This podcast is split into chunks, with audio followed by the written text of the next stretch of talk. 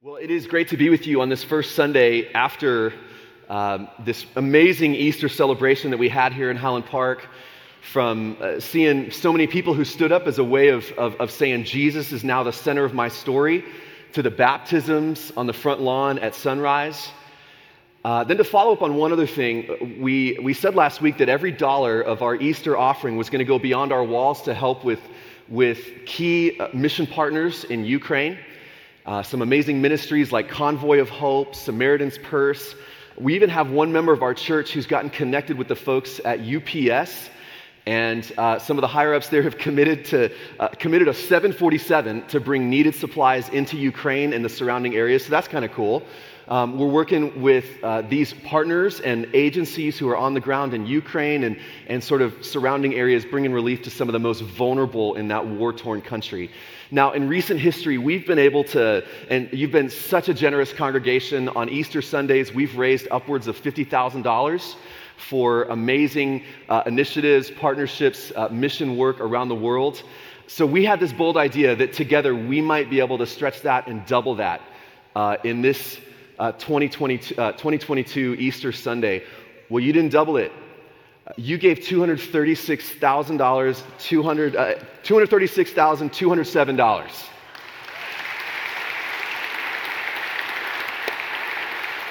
And that's on top of the $120,000 that's already gone out to Ukraine, Ukraine, relief efforts. So just way to go, church. Thank you for bringing resurrection hope to those who need to know that fear, suffering, injustice do not get the last word in our world. So let me pray. Let's pray, and then we're going to jump in. Jesus, we thank you for, for grafting us together with the global church.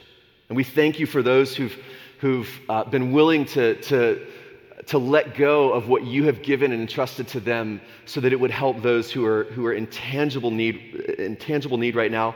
We thank you that you're still, you're still at work bringing hope to dead places. Would you help us even now as we open your word to be more alive to who you are and to what you're doing in the world?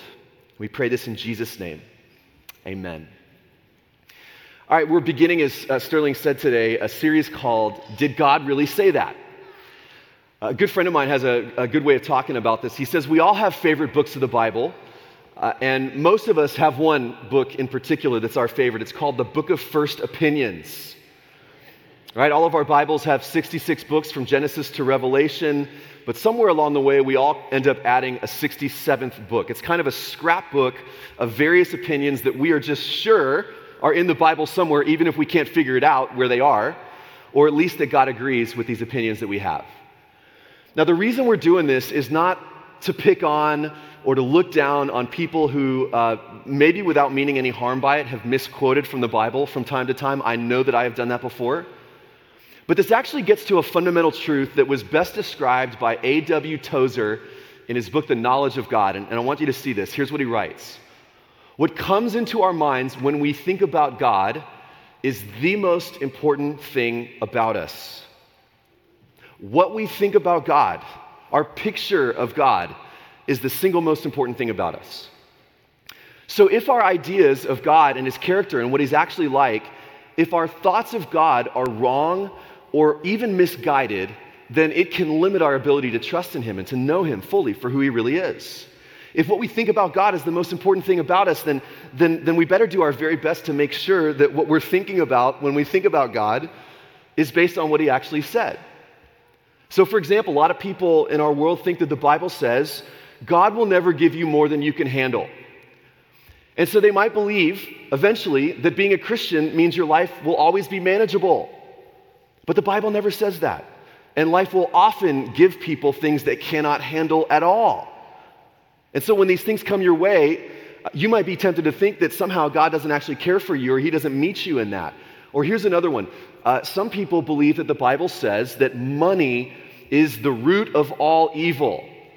And so they think that if the, they think the Bible is anti money, or they think that if you have financial gifts or the ability to generate wealth, that you're not really a deeply spiritually committed person. But that's not what the Bible says about money.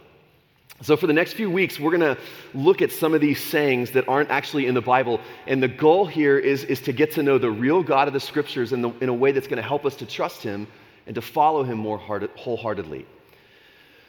Now, maybe the most famous of all of these sayings um, goes a little like this. And I thought we would do this to have a little participation here that, that I would lead off on the first part, and if you could finish the saying with me. So, this is going to be a kind of non biblical call and response, all right, a non biblical litany.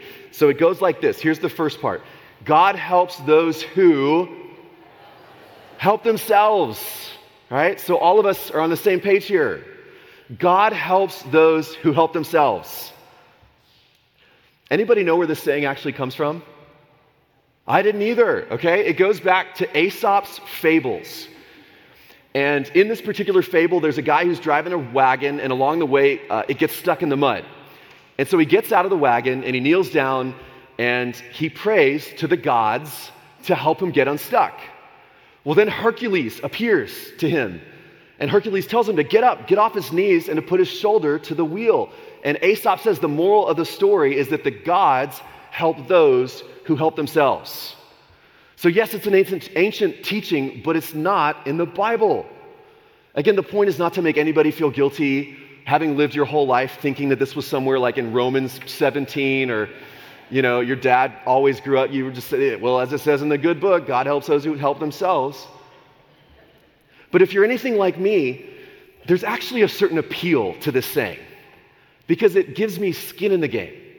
Right? We're drawn to this because it kind of implies that yes, God, yes, God wants to help and He's working in our lives, but what He really likes is to just give a boost to people who've already pulled themselves up mostly by their own bootstraps. Right? He'll help, but He really wants you to help yourself. And then He's just going to kind of support you along the way.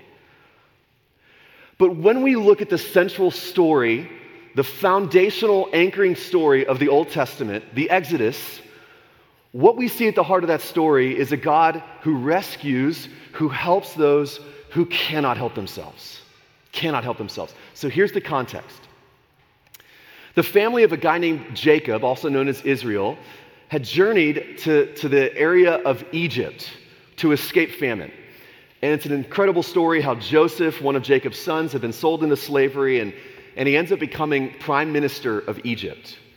And in Exodus chapter 1, by the time we get to the book of Exodus, we're told that this family was multiplying and flourishing, and, and their family was growing like crazy. And one day, the newly crowned king of Egypt, the Pharaoh, looked around and he realized here's this large, growing ethnic group within our borders that had emigrated into his nation and they had their own distinct cultural identity, these so called Israelites or Hebrews, and that made the king nervous. So, Exodus 1, verse 8, here's what we read. Now there arose a new king over Egypt who did not know Joseph. And he said to his people, to the Egyptians, Behold, the people of Israel are too many and too mighty for us. Come, let us deal shrewdly with them, lest they multiply. So the book of Exodus begins with xenophobia. And what does Pharaoh do? Verse 11. Therefore, they set taskmasters over them to afflict them, the Israelites, with heavy burdens. They built for Pharaoh store cities, Pithom and Ramses. But the more they were oppressed, the more they multiplied, and the more they spread abroad. And the Egyptians were in dread of the people of Israel. So they ruthlessly made the people of Israel work as slaves. And then if we skip down to verse 15, then the king of Egypt said to the Hebrew midwives, one of whom was named Shiphrah and the other Puah, When you serve as midwives to the Hebrew women and you see them on the birth stool, if it is a son, you shall kill him, but if it is a daughter, she shall live.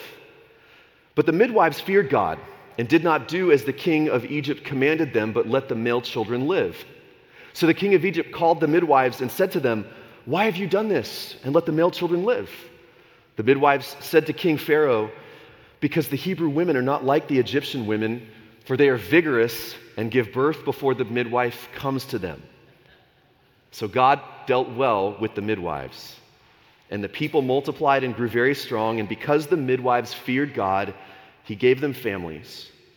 Then Pharaoh commanded all his people Every son that is born to the Hebrews you shall cast into the Nile, but you shall let every daughter live. And so begins the foundational story for the Jewish people and really for Christians to this day. Which I find striking because it is so different than other foundational stories, right? Most cultures, like Greece, Rome, even America, we have these heroic figures who, who conquered. They were victorious.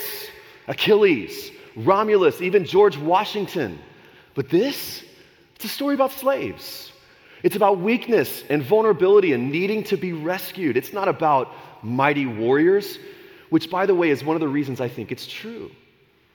I had lunch this week with a guy who just graduated from college. He grew up in California, uh, didn't go to church growing up.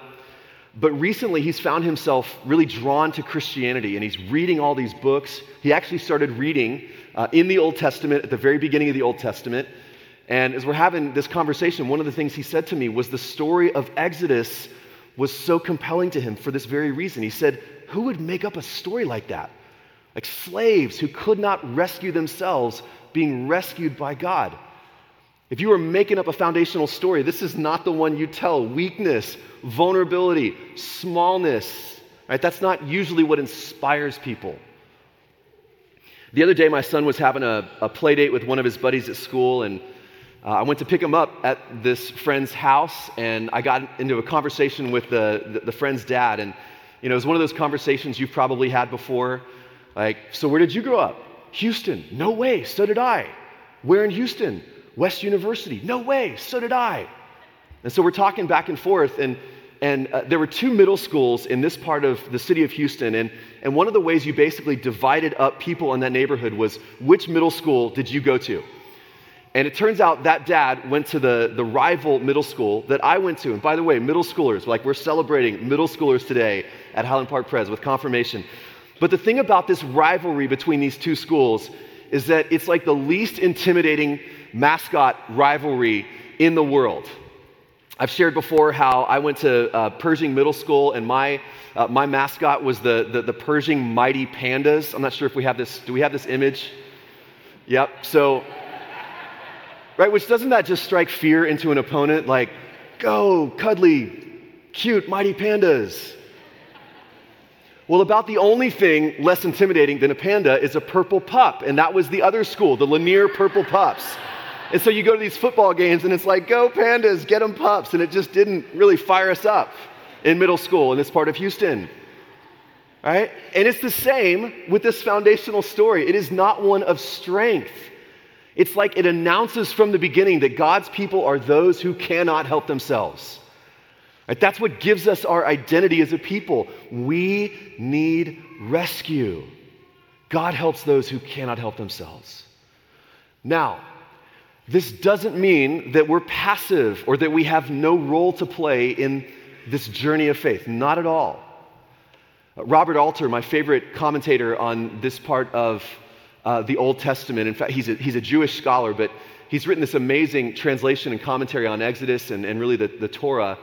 But he says that God is always working in Exodus in and through the least expected people, the weak, the overlooked, the marginalized. And more to the point, God's rescue comes through women. There are two men in the story, he reminds us, right? One that's evil, that's Pharaoh, and the other that's inept, that's Moses. But who are the heroes? It's the midwives, the most powerless people in that culture, slaves who were deprived of their ability to have their own children. And yet, here are these midwives who outsmart the king. Right? They're told to kill all the male babies, and they won't do it. And, and if you listen to their excuse, they even sneak in this little jab at the Egyptians. They say, I mean, we can't even get there in time to kill the babies. The Hebrew women are strong, unlike those wimpy, needy Egyptian mothers. Right? And what we discover as all of this unfolds is that even in the worst of circumstances, even when we don't see Him, God is bringing rescue, even when we don't see it. Just an example of this in the first two chapters of Exodus, God is He's barely mentioned. If you read through in its entirety, Exodus 1 and 2, like he's, he's barely mentioned. Instead, what you have in the opening chapters of Exodus is just the unleashing of suffering Pharaoh gets nervous about this rapidly growing population of foreigners in his country, and so he has them all enslaved. And as soon as he does that, rather than, than, than crush them, it has the opposite effect. And we're told the more that he oppressed them, the more that they multiplied. The heavier the burden, the stronger they got, which can happen sometimes when you suffer together in community. Right? It brings you closer, it strengthens your sense of identity. What Pharaoh meant for evil, God used for good to help those who could not rescue themselves.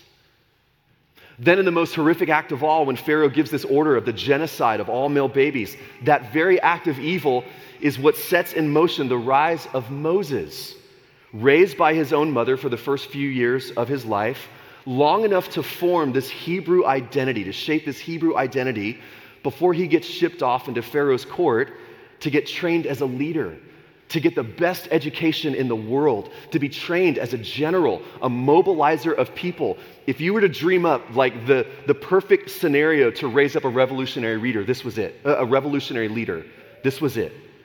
And it all traces back to Pharaoh's evil plan. What he meant for evil, God was using for good. Then, even when Moses, it looks like he royally blows it. In a moment of rage, he, he, he kills a slave master and has to run for his life. And it seems like this perfect hero in waiting just blew his chance to be the liberator that his people needed. But even then, Moses has to flee into the wilderness where his character is formed, where he develops humility along the way. But he also learns something else. He learns how to navigate and survive in the desert, a skill that one day he will need as he leads his people into the promised land. All through this story, you could ask at every moment, God, where are you? What are you doing? Are you even listening? Do you even care? How could you let this happen? But the whole time, God is at work, even when we can't see Him. He's bringing rescue to those who cannot help themselves. And then, if you skip down to the end of Exodus 2, here's what we're told it says, And the people of Israel groaned because of their slavery, and they cried out for help, and their cry for rescue from slavery came up to God. The writer John Ortberg says that from a human perspective, the whole story of the people of God begins with this single word help. They cried out for help, and God heard them. And God didn't say, hey, help yourselves, or get some skin in the game first, or put your shoulder to the wheel. I'll help those who help themselves. Who does God help? God helps those who ask for help. God helps those who are weak and powerless and in need, who cry out because they know they can't get themselves out of this. They're scared, they're overwhelmed. He helps those who know they need help. So just fast forward into the New Testament, and this story continues in the book of Romans, where the Apostle Paul writes this. It's not a different story than the Old Testament. God continues to work in the same way when we were still powerless, Christ died for the ungodly. Powerless, weak, bringing nothing to the table. God doesn't help those who help, help themselves, He helps the powerless. And this is what makes the God who came to us in Jesus utterly unique. In every other religion, it's like we do something to earn our salvation, whether through good deeds or seeking enlightenment or through making a pilgrimage. It's about us doing something to earn our way toward God's approval. And see, what all these religions understand, like Christianity, is that there is this unbridgeable gap between a fallen people and a holy God. God being perfect and we who are not. And that somehow this gap has to be bridged. But see, the problem with trying to bridge that gap with our own efforts is like, how much is going to be enough? Because if God is perfectly holy, well, then how many good deeds is it going to take for me to bridge that gap to finally make my way to God? I mean, it doesn't matter how good I am compared to some of, some of the other people in my lives, it matters how good I am compared to God. And the problem is, no matter how good we are, we will never be as good as God. And if we try to reconcile ourselves to God through our own efforts, we're always going to fall short. Like, not even close. It's like climbing Flagpole Hill thinking you just summited Everest. Like you're not even close. You can't do it. But the God who comes to us in Jesus bridges that gap for us. Whatever price needed to be paid for our sins, for justice to be upheld, for the scales to now be even, Jesus did it for us on the cross. My college pastor would say that all other religions can be spelled D O do. We have to do something to earn God's approval. But Christianity is spelled D O N E. Done. It's been done for us. What we could not do on our own, Jesus did for us on the cross. We didn't earn it, we don't deserve it. All we do is receive.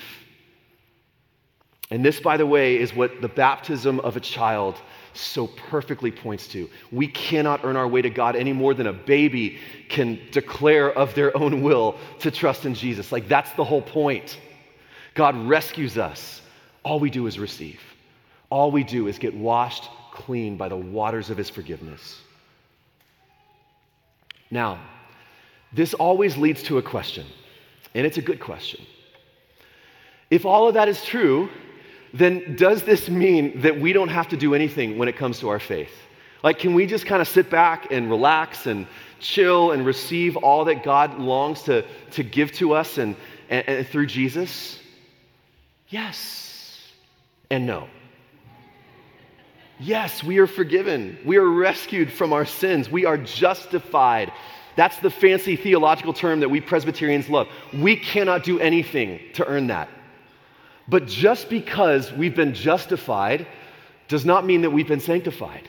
And that's an even fancier theological word for this lifelong journey of becoming like Jesus. That's part of the journey that our confirmation students have been uh, working through this past year.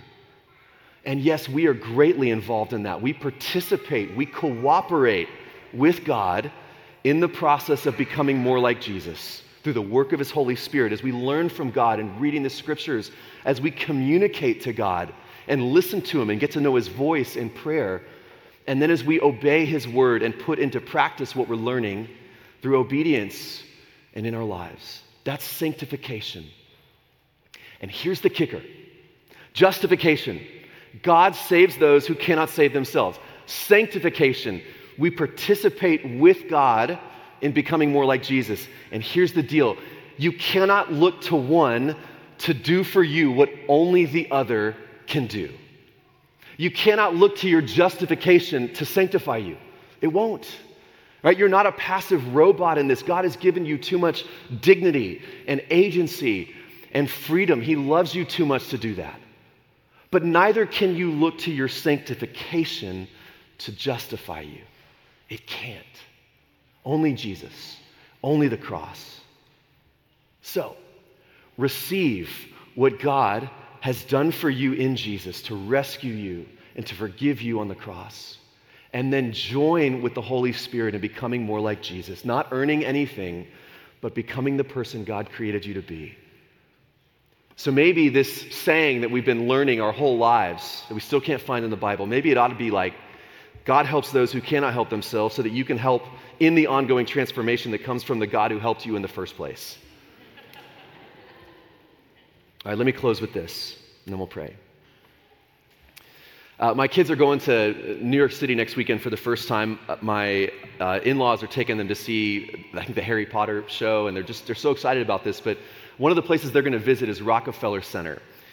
And if you've ever been to Rockefeller Center on Fifth Avenue in Manhattan, there's this huge statue of Atlas, right? And he's, he's carrying this giant world on his back. It's a beautiful, beautiful sculpture. Statue. Is it a statue or a sculpture? Okay, I don't know.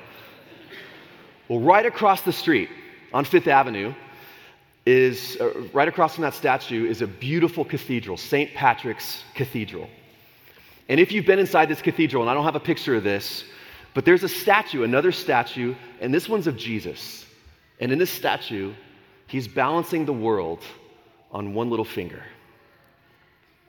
Okay, that's a great image of two different ways to live. One way, we can live as if it's all up to us and the whole world and all its burdens are on my shoulders. God helps those who basically have already done everything they can to help themselves. Or we can cry out, God, I need your help. This is too much for me. And we can give our struggles and our weakness and our burdens and our longings and, yes, even our victories and strengths and achievements to Jesus, knowing it's all up to Him. So, whether for you right now, it's pretty much up and to the right, things are going really well. Or maybe you're coming in and you're kind of wondering, like, how in the world am I even going to get through today? Or this struggle, or this challenge, or this pain that I'm in?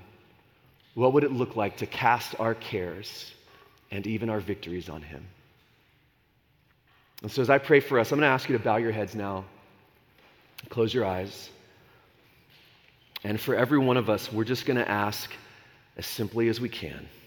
Let's pray this together. God, would you help? Would you be our help? Would you show up? Would you rescue? Because, God, you help those who cannot help themselves, and that's me. Even when I believe the lie that I don't need your help.